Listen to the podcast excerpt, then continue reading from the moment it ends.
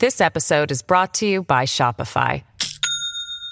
Do you have a point of sale system you can trust, or is it a real POS? You need Shopify for retail. From accepting payments to managing inventory, Shopify POS has everything you need to sell in person. Go to shopify.com slash system, all lowercase, to take your retail business to the next level today. That's shopify.com I'm Cecilia Lei, and this is Fifth Mission. If you're a regular listener, you know that we talk about the drug crisis in San Francisco a lot. It feels like every week there's something new to say about the toll of fentanyl, or someone's personal journey to recovery, or how people are divided over potential solutions. That last issue, solutions, was the subject of a recent conversation I hosted in front of a live audience at Manny's in the Mission. Last month, Fifth Mission brought together people on the front lines of the drug epidemic in the Bay Area to look for answers to one very big question How do we solve the overdose crisis? There's never been a more urgent time to find answers. According to the San Francisco Chronicle's overdose tracker, more than 560 people have died of overdoses in San Francisco this year, putting 2023 on pace to be the city's deadliest year. Our panelists combat the drug overdose crisis in a number of ways as employees of county public health departments, peer counselors who help guide people into recovery, and medical professionals who administer direct treatment. On today's episode, you'll hear excerpts from our conversation at Manny's. It was a live event, so the audio quality is different from what you're used to on Fifth & Mission, but I hope you find the conversation helpful. We talked about judgment free services, harm reduction policies, the role of the police, and the importance of housing and hope. First up, access to treatment. In 2008, San Francisco voters passed a proposition that requires the city to have adequate, free, or low cost substance abuse treatment available on demand. I wanted to know if the city has met that obligation and what the options look like for someone who wants treatment in San Francisco. I asked that question to Sarah Short, the coordinator of the San Francisco Treatment on Demand Coalition. Sarah is also the director of public policy and community organization at HomeRise, a supportive housing provider in the Tenderloin. San Franciscans, most San Franciscans would not know that, that there was actually a ballot measure passed requiring the city to provide treatment to all who need it and want it and to fund it commensurate with the need. And they wouldn't know that because that hasn't happened, obviously. We put together the um, Treatment on Demand Coalition to basically hold our city accountable to that measure. One of the issues that has arisen as is that there's not really a great measurement, nor has there been really the resources applied to ascertaining what exactly that need is. And so one of the things we have been kind of a broken record about is look, you really need to be figuring out how many people are really out there and not just saying, okay, we did it. We know that the universe of people who are actually out there suffering related to substance use is much higher than those who show up at the doors asking for it, right? And without an earnest effort to go out there and you know do the outreach, do the education, and really be talking to people in all sorts of communities, well then you're going to be leaving a lot of people out. And so that's critically important. That question of how do you access treatment if you do decide, yes, I want to get help, what does it look like or feel like in this city? So that partly depends on the type of help you want. So some types of treatment options are much more readily available than others. Navigation can be a real issue for people too, just knowing even where to start sometimes. So, say you're a woman, it's just not going to feel comfortable to, for you to be in a co ed environment. Say you're a monolingual Spanish speaking person who really needs to be, you know, in a place where they have people speaking Spanish that's not going to be as available to you. And these are just examples. So if you want the sort of straight up, you know, medically assisted treatment, which I'm sure we'll hear about, and you kind of know where to go and you're able to you know sometimes even wait like okay but you were going to go to t- detox first and then you're going to do that and then you know the slot will open up and as soon as we get to bed you can go you know well then we do have treatment available and i'm grateful for that but we know the severity of the crisis demands that much more we're still not to the point where we have like literally enough beds enough uh, facilities. Staffing is a huge, huge issue. So yeah. it's got to be the whole picture. But we got to start somewhere. And even if we're just, you know, expanding, expanding, expanding all the time, that's yeah. what we should be doing. And, and we're definitely not. While round the clock treatment remains elusive in San Francisco, some Bay Area providers have made it a core tenet of their care philosophy. That includes Dr. Lee Trope. She's a pediatric hospitalist at Santa Clara Valley Medical Center in San Jose who treats a group of people we don't normally think of as struggling with opioid addiction teenagers, some as young as middle schoolers. Trope shared what the drug overdose crisis looks like for that population. There was a paper that came out that said that less than 5% of teens that want treatment have access to any medication in this country. So, the teen population, my workforce, has really been failing this crisis. I mean, you talk to adults, I mean, I don't talk to adults that much, but my adult colleagues tell me in my job. Um, my adult colleagues tell me that, you know, this is actually a pediatric disease. Like when you talk to adults, they started when they were teens. So I find that it's actually our responsibility, I think, as pediatricians to be screening and treating for this really challenging disease. And so I don't think a lot of people know what's happening in the, the communities of young people um, these days. But the, the drug landscape, at least in Santa Clara County where I work, is very, very different from when I was a teenager the way that my patients start using um, typically uh, fentanyl, but they don't necessarily know it's fentanyl. They're, they buy counterfeit pills on social media. So Snapchat and Instagram, and there's a bunch of like emojis that mean different substances that you're selling. And they can actually get it delivered to their home, like as easily as you could DoorDash. And the pills are really cheap. They're like a dollar each it's kind of like a minefield. Like your first few steps out there, they really could be your last. Teens need to be informed about what's going on. So they don't realize the potency of what they're buying, and that's kind of how the path gets started. We had so many teens dying in 2020 in our community, and there's a program that's trying to get all the emergency departments in the, in California to start anybody who wants on medications for opioid use disorder like buprenorphine. And since we kind of opened our doors in 2021, we've had 60 teens come through that we start on this medication and then connect them to outpatient services and have just built a large program from there. I don't pretend to know all the solutions, but I think one key principle is when you're ready, the system needs to be ready for you. And that's one of the things that, you know, our program can do being a hospital. While direct treatment is one facet of a solution, our conversation at Manny's also explored the question of what solutions should look like when the addiction crisis feels inextricable from issues like homelessness? I directed that question to Karis Baz, who works for Marin County Health and Human Services. Karis leads a project called Seeds of Hope, which helps prevent drug and alcohol deaths in the homeless population. I asked her whether stabilizing housing should come first in addressing drug addiction, or if it's the other way around. In our work in Marin County, Overdose is the leading cause of death for people 55 and under, period, at this time.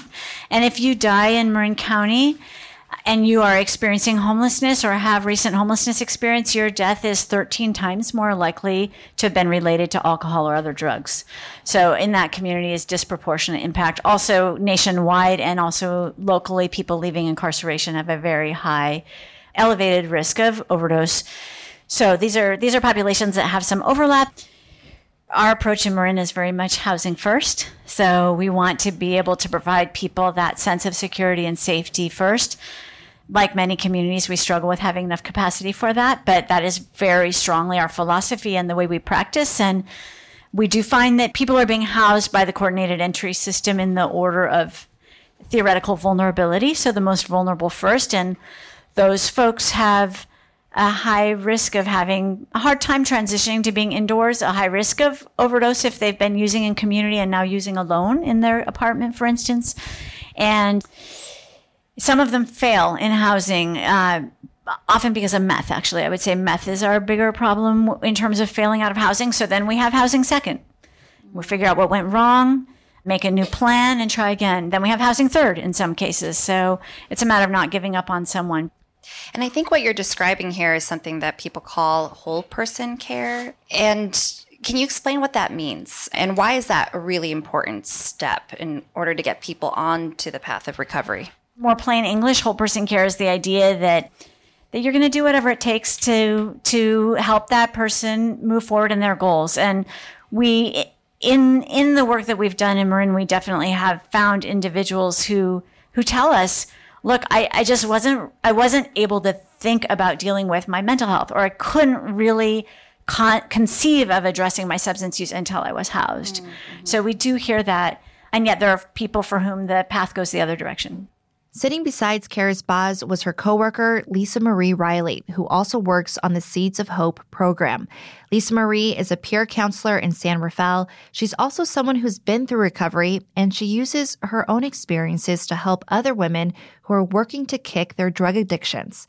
I asked Lisa Marie, how do we get people on the path to recovery, and what her own experience has taught her? What motivated me most was being tired of using and not having many options. And so, what got me there was the support of systems and people that had their hands out when I was ready. Watching women come into the home, just having those hands readily available and showing what better looks like mm-hmm. in four or five years to kind of give them something to hope for. It can take a long time, years in some cases, for people to want treatment, but understanding why people use drugs to begin with could help nudge people towards it. I asked Lisa Marie Riley about how addressing trauma is a critical part of her work. Well, knowing like where they're coming from and having experience has been a big key factor in my success with the ladies. Tell them, like, hey, it's okay, you know, in a few years or in some time, even 30 days, just give it a chance and see where you can land from where you're at right now. And mm-hmm. they believe in me because they can see the difference in my life comparatively to theirs. And I explained extensively about my past to them to gain their trust. Mm-hmm. And trust is a key thing with them. And so you have to go slow with them, right. showing them love and compassion and not criminalizing them or being punitive with them. Mm-hmm. So, mm-hmm. you know, just being, you know, like human.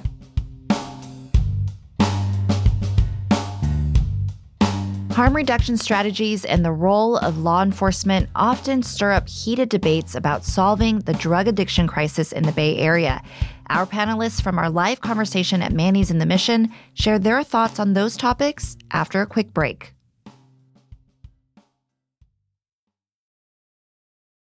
This episode is brought to you by Shopify. Do you have a point of sale system you can trust, or is it a real POS? You need Shopify for retail. From accepting payments to managing inventory, Shopify POS has everything you need to sell in person. Go to shopify.com/system all lowercase to take your retail business to the next level today. That's shopify.com/system.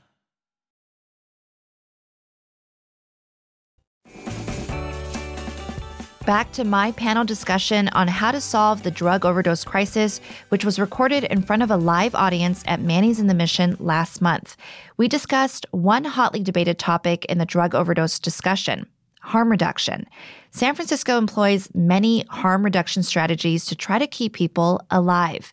That includes things like street teams in high drug use neighborhoods and passing out fentanyl testing strips and the opioid overdose reversal medication, Narcan.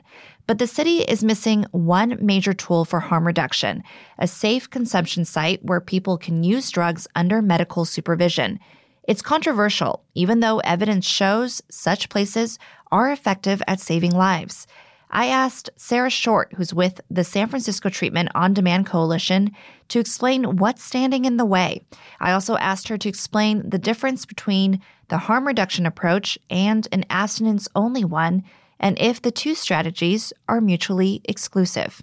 We did do the biggest one, and we did it for less than a year. It was called the Tenderloin Center. 300 overdoses were reversed. So it's a travesty in my mind that we're not continuing to do that. But I'll tell you the sort of you know official reason why we're not doing it. And this is one of the few issues where there's actually you know political you know unity amongst the mayor, the board of supervisors, the city attorney.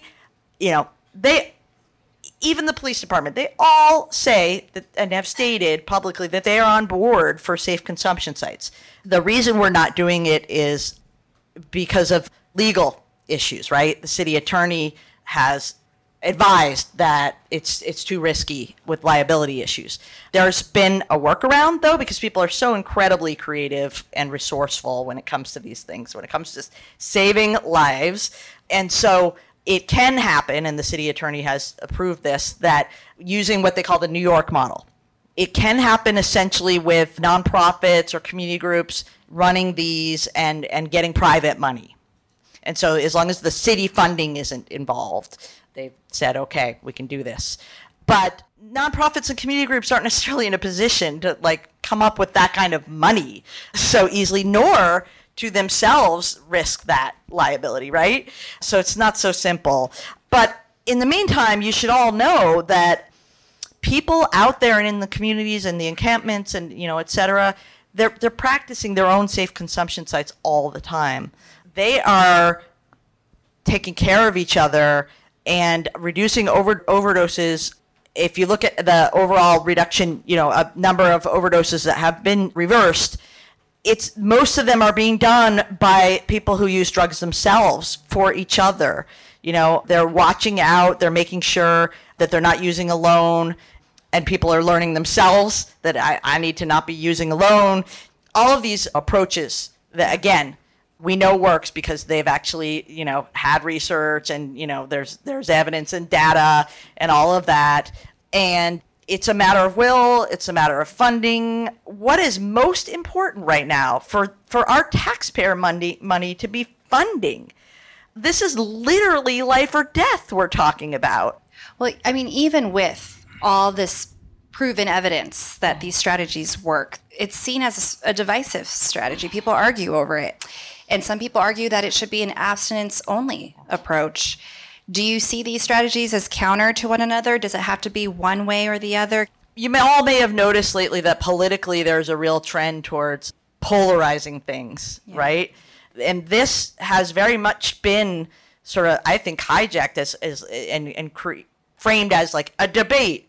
There's abstinence or there's harm reduction, you know, but that's just absolutely incorrect. Everybody I know who works in harm reduction says that there's nothing mutually exclusive here. Like abstinence is part of harm reduction. It's uh, harm reduction is a spectrum. It's a continuum, and so abstinence fits in that. It's just not the only thing. Yeah. And honestly, it's not the most effective thing. But for some people, it is what's going to get them there. And that's actually what harm reduction means and what the key value and principle of harm reduction is about that. We we meet people where they are, right? The panelists and I then turned to another polarizing topic the role of law enforcement in stopping drug overdoses. The panelists had varying ideas on how big of a role the police should play. Lisa Marie Riley, the peer counselor, chimed in first. With the police being involved in overdoses if they don't have the proper training or the the knowledge of what to do with an overdose i think it's going to be kind of hard for it to be effective to even use them. I mean in my personal experience i've actually called the police because i needed them to escort someone to the hospital or help with that and they didn't see the need. Someone's overdosing, they may like be charged instead of helped. They would look at the legal issues more than they have looked at the humanity issue. Do other folks have thoughts on that? I mean, taking a more punitive approach, people have said that's going to help push people, force them into treatment by, by taking a punitive approach? My area is, is young people and teens, but we get teens who come from juvenile custody and are kind of forced into treatment. And it just doesn't really work. I mean, they get out of custody and they use. I think the key thing that kind of has been talked about, but I'll say more explicitly that I've learned in my short time working with folks who use is that you know you, you they have to be ready. And one of the things that we do is you know we create a safe, supportive, judgment-free environment that they can come back to every time they relapse. The patients that we've had the hardest, the most challenging time with are patients that are forced into treatment because they don't want to, they don't, they're not ready. And so it works for a short time. And then when they're out of that custody environment, all of them, in my experience, have gone have gone back to using. And so to me, it just seems like it doesn't work. Yeah, this is a tricky one. And I'll just say the one thing I know for sure is this crisis is not going to be solved unless we hand the power and the control and the reins to the people who use drugs and the people who are in recovery. So those solutions need to come from them and be supported by us and be be part of the conversation. And and some may say that they believe that more enforcement is appropriate and some may say that enforcement is traumatizing and and destroys their stability. But it's not for me to stand here and say that the last voice you just heard was Karis Baz with the Marin County Health and Human Services. Before her was Dr. Lee Trope, the pediatric hospitalist. And lastly, we heard from San Francisco's Sarah Short to weigh in on the law enforcement question. I don't think we need to be asking this question.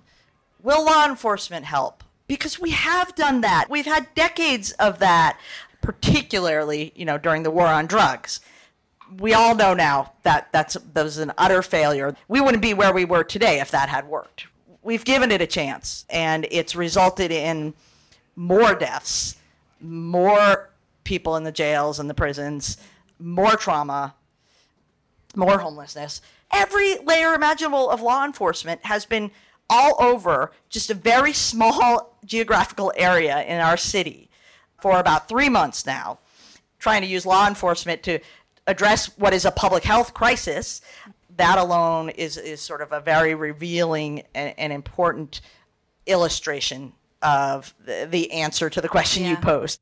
Has there been any steps towards progress? Dr. Lee Trope reminded us of one that happened recently on the federal level. You know, I don't know how many people know this, but until this January, you had, in order to be a doctor to prescribe buprenorphine, you had to have a special X waiver, which meant you had to do a special eight hour training. So, you know, I could prescribe Oxycontin to anybody, but I needed eight hour training to prescribe buprenorphine to anybody.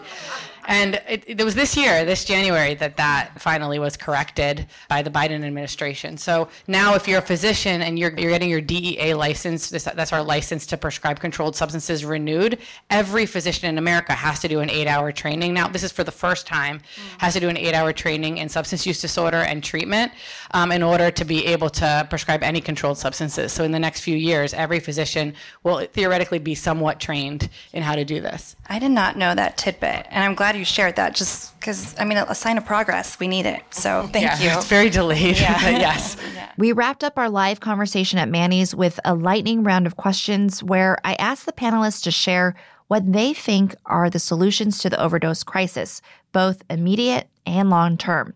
First, looking at a solution that could be implemented in the next month. Narcan everywhere, uh, readily available and everywhere.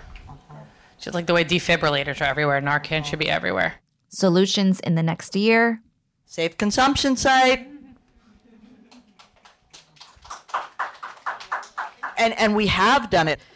People are taking it upon themselves because it's that critical. They've gone out and done a guerrilla version of it, and believe me, that will continue to happen, and it will happen more if we don't do the more you know legit sanctioned version of it. And so, why not do the legit sanctioned version of it? And finally, looking at solutions they hoped would be in place five years from now. Well, I would like to see that we are building coalitions with people who disagree with us and putting people who use drugs and people who are in recovery at the center of that process and giving them giving them that spotlight to design a better future for all of us. I agree. There's so many things on that list, but one thing I just want to bring people back to is trauma. If we were doing better at addressing some of these root causes as to why people use drugs, I think naturally that would help us reduce overdose deaths. This episode was an excerpt of the conversation I shared in front of a live audience at Manny's in the Mission, which took place last month. My panelists were Dr. Lee Trope, Karis Baz, Sarah Short, and Lisa Marie Riley. The conversation was inspired by recent Chronicle coverage of the drug overdose crisis, which included the launch of a new online tracker by the Chronicle and Hearst newspapers. The online tracker allows you to drill down to any county in the country to see the monthly drug overdose death rate. If you want to check it out, it's at sfchronicle.com slash OD tracker. Thank you to all the panelists for participating in the event. The conversation and event at Manny's in the Mission was produced by Sarah Feldberg. If you want to learn more about upcoming events at Manny's, visit welcometomannys.com slash events. The Chronicle will be back with another live event later this month. Thanks to Gary Baca for editing this episode, Laura Wenus and Keith Manconi for the production help, and thanks to you for listening.